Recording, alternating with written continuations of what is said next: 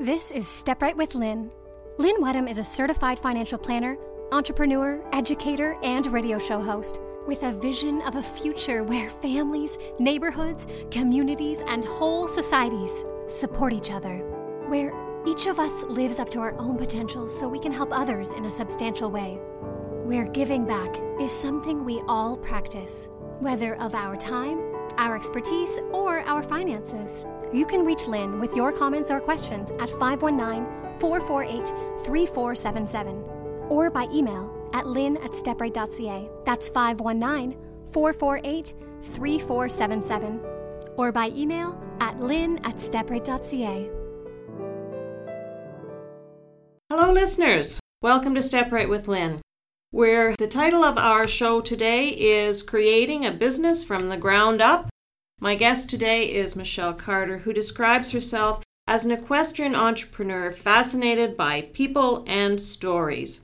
She's a digital media producer at Carter Creations. She's the creative director at London Horse Sports. She's the host of London Preneur Show, and she's a website designer.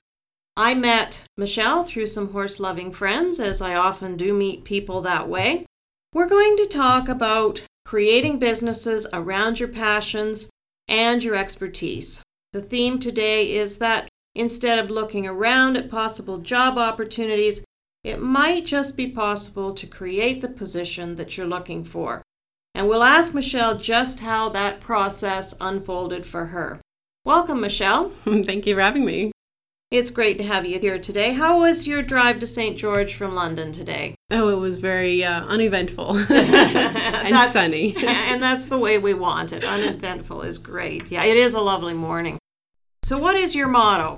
So, my motto is that it is more fun to invent your job than to find one. and I completely stole that from the social network movie, just to give credit where it is due. And it's stuck with me ever since I've seen it. Okay. So, Michelle, I assume that you created your businesses because of a certain need in your own life and circumstances. So, can you tell us about the reasons that you decided to start a business? So, first and foremost, I can't stand being told what to do, which is hard even for a business owner because your clients do tell you what you do, but you right. do have a little bit more flexibility there. Um, so when I first started my first business, which was London Horse Sports, I saw something, not a need for other people, I saw a need for me. So I was very obsessed with horse shows and competing as an equestrian back in 2001, mm-hmm. 2002. And the internet was just booming at that point, and everybody was building websites. So after I graduated from Fanshawe as a computer programmer, I found myself learning how to create websites, and I just love computers in general. So the first website I created, London Horse Sports, back then it was called London Equestrians, and was a simple way for me to track where all the horse shows were happening around me. So it was actually a need for myself to kind of scratch my own itch. Once I started asking other people in the community, hey, is this useful to you? I found a great response to say, yes, we would like to see this website as well. We'd like to track the horse shows as well. And from there, it flourished and blossomed into a business. okay, so can you describe the business a little bit? What does the product actually do? So, the website drives a lot of traffic to equestrians to see what's going on, what's happening in their competitive sport. It then makes money from advertising local businesses alongside of those events. So, when you created this business, like any business needs to provide a service or it helps someone, can you tell us about how you identified that need in the community and how you addressed it? So, I identified the need simply by talking to people. So at horse shows, I would ask them, you know, where's the next horse show? Oh, well, you go to the bulletin board in such and such a tack shop, or you go and ask this stable what their show schedule is. And I found that everybody didn't have the answer I was looking for, so I created the answer with a central website with the list of horse shows. And then when I started going back and asking the business owners, you know, what are you struggling with? And then they told me, oh, we're also struggling with finding a way to advertise effectively to all of these horse shows. And again, I found that my website could solve that problem as well. Nice. So, what kinds of things do you have on the go right now? I'm hoping to be able to franchise the London Horse Sport idea. So I've got a second website started already called Tri City Horse Sports, which focuses on the Kitchener Waterloo Guelph area. And I'm hoping to be able to copy this website idea into more cities that need it. And I'm finding that there is a huge need for some sort of central database or central uh, communication hub for people with such a small niche like horses. Mm-hmm. So I want to create Vancouver Horse Sports or Calgary Horse Sports and see if I can franchise the business so that all of Canada is eventually covered. Right. Is this going to mean um, that you're you're going to be a you've got to split yourself? You've got to you need to reproduce. Um, Hopefully not. Hopefully, as with the franchise model, I can find somebody to take over buy the franchise and manage it. So I'd show them how it's worked, how it started, mm-hmm. and then they can manage it in their own city for themselves. Excellent. And then they get to make the profits as well. Mm-hmm. Okay. Other plans for the future? I'm also trying to document all of my journey on a YouTube channel called Rich Mitch. Sort of like my road to wealth, hopefully. and to also reflect on the many things I've already learned and become rich in, such as my relationships. My health is very rich, my uh, knowledge is very rich, my opportunities are very rich and my happiness as well. So that's another project I'm just starting out. It's called Rich Mitch on YouTube. So it sounds like that's a, a very worthwhile thing for you to do mm-hmm. as well to as you called it reflection on your blessings. Yes. and, um, you know, we're often told that we don't spend enough time doing that. Mm-hmm. Um, so it sounds like it's something that's going to be very beneficial for you to do. And then other people can benefit from it. also helps me stay accountable. Yes. Because you put something like that out there. Well, yeah, it's not just like you shared it with your best friend, is yeah. it? yeah, you can't change your mind very easily because now the world knows that this is what you're planning yeah. to do. You kind of have to follow through with it, right? Yeah. Kind of helps me with my own procrastination. right, right. Well, let's stop for a moment and uh, go to a commercial break. And when we come back, we're going to want to hear from you what advice that you have for someone that wants to create a business. We'll be right back.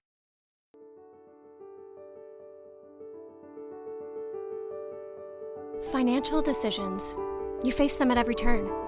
Do you ever feel lost? Do you ever feel like you might be missing something or making a mistake? Join Step Right with Lynn, the show dedicated to empowering socially conscious individuals to manage their financial resources for the benefit of themselves, their families, and the greater community. Here's Lynn Wedham, certified financial planner at Step Right Capital Planning.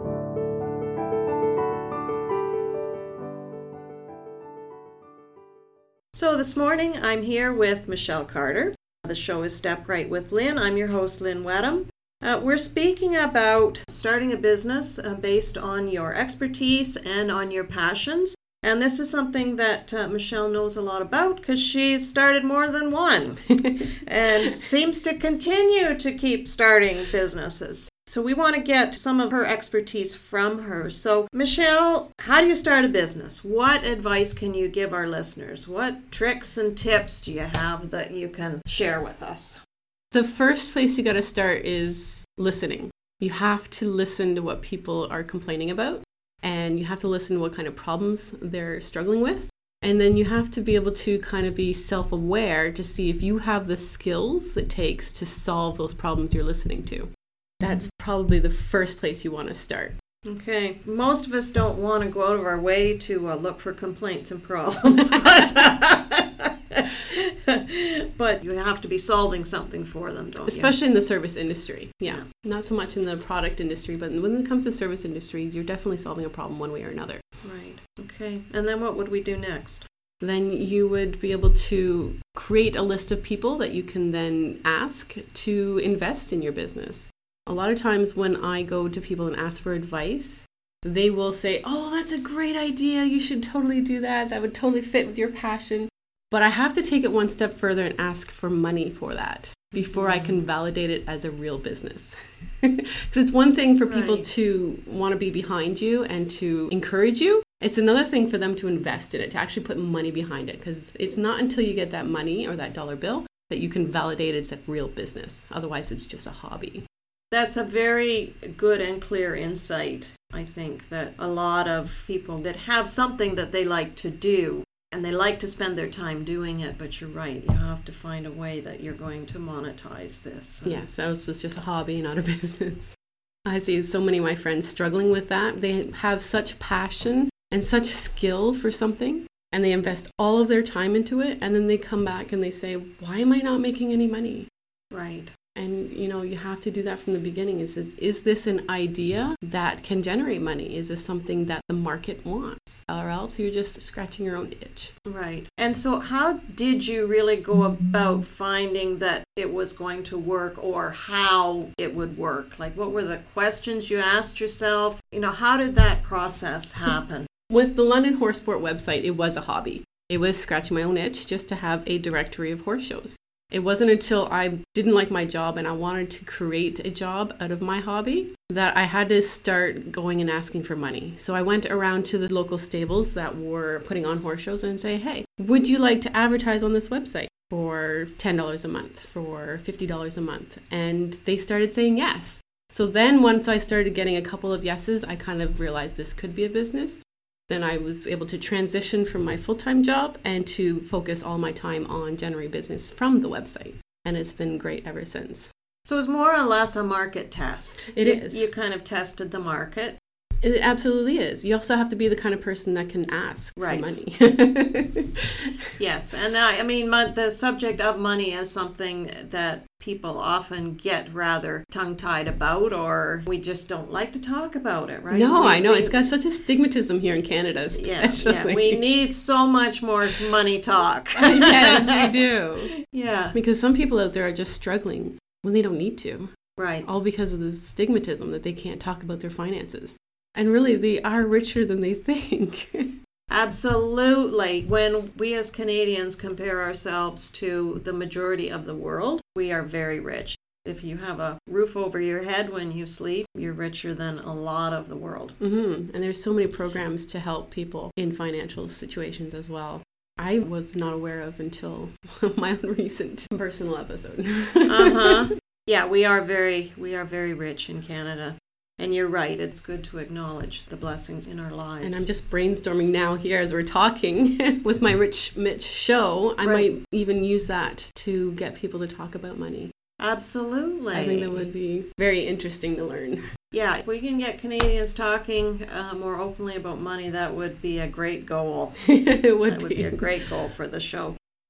Okay, so you tested the market, you found that it was a go on an ongoing basis what are the processes that you use to continue to assess your your progress? Again just talking to people asking the market what it wants and then validating it to see if the market will pay for my ideas. Hmm. sometimes my ideas are strictly marketing so that they can lead to a different sale. For example the londonpreneur show. I created that about two years ago. It's a youtube and itunes show where it lets me talk to new entrepreneurs back in 2013, I was starting a business for web design and I was hoping to expand my experience in selling websites. So the whole idea of the Londonpreneur Show was marketing would be able to let me to contact the people I wanted to work with, bring them in, get to know their business, and then see if I was able to provide a service of designing their website. What challenges have you come across? Oh, so many psychological struggles. mm-hmm. And a lot of them it's hard to pinpoint because I'm still growing in sort of that area. So a lot of the times, my own procrastination is a huge struggle, being able to just get the task done that I have the idea for. The other struggle I have is rejection. Mm-hmm. You go and talk to people, and some of them will say, No, that's a terrible idea. And then it makes me go scrambling back to the drawing board to say, oh, should this idea be changed? Should it be thrown out? What should I do? Or should I not listen to that uh, particular voice? Exactly. That's the huge one. It's like, how many yeah. no's does it take to actually throw out an idea? Right. And it's not until recently that I've realized that I have to start getting more no's before going back to the drawing board. Right. That's a huge struggle for me. Yeah, because I know, you know, maybe might make you tweak something, but it doesn't mean you have to throw out the whole idea, exactly. right? Mm-hmm. Yeah. Because there might be someone out there that actually needs that service the way yes. it is. Yeah, and there are people that offer support, and there are people that are going to be negative no matter what you put in front of them, right? yes. so you have to know the difference. You have to know the difference there as well, I think. Yeah, absolutely. Yeah. So procrastination and rejection, because you know it's it's sales, and anything anyone that has had anything to do with sales knows mm. that there is rejection in sales, especially so. in advertising. yes, yes, it's a, a huge sure. one because there's so many different channels out there nowadays. Yes, and yeah. it's hard for the business owner too to realize which is the most efficient or effective advertising channel to choose from. Right. so most of my conversations with potential sponsors and advertisers is what am I offering them in return? Why this should they invest their advertising in my website? What's the difference? Right. Is there anything else? Procrastination, rejection? Optimism. Sometimes I can get too optimistic okay. about something, okay. and I can get too far along in a project before realizing the market has no need for it. Yeah, and obviously that's something that you've learned, right? Mm, yes, that, after... that you've learned uh, through the process of developing these these websites, these yeah. businesses. Yes, absolutely. It's a painful struggle because I love being optimistic. right, right. So what what's your overall goal? What what do you want to see the you of the future? What do you want to see there? Oh, I don't know if I want to see the top of the mountain that I'm climbing. I'm having so much fun climbing the mountain and learning. I guess it would be to save others from the mistakes I've made. Mm-hmm. Really, to have uh, maybe a system or a plan that others can start their own business without having to go through my struggles. Right. I think right. that would be a great end goal. Yeah. Is there any final uh, thoughts that you would like to leave with our listeners today? Keep listening to podcasts. Yes. I want to put that out there because there is so much knowledge out there coming from real people and real stories versus the mainstream media, which is just targeting clickbait. yes. The podcast community has been absolutely wonderful for my learning and how to start my own business. And a great thank you to Tim Ferriss his podcast has been very, very encouraging to get me to do my own business. If you haven't heard from him or of him, please be sure to check him out and listen to Lynn's podcast because she is a wealth of knowledge as well. And just fill your mind with that good, positive, educational information. Mm-hmm. Yes, you're right. There is a lot of really good stuff happening out there in this in this media. Mm-hmm. Podcasts are one thing. I really like the interview process I really like the fact that the interviewer can help the person clarify the message that they're bringing. And uh, I think it's a very good form of communication. So, Absolutely, because yeah. everybody has a different way of speaking a language. right, right. Well, thanks so much for being with us, Michelle. It's very interesting to see what you're doing and how you're creating your own world and your own place in the world. Absolutely. Thank you very much for having me. It's wonderful. The show Step Right with Lynn. This is Lynn Wadham. Until next time. Thank you for choosing to listen to Step Right with Lynn. We hope you'll join us next time. Remember to celebrate your wealth by doing something for yourself, your family, and your community. Until next time.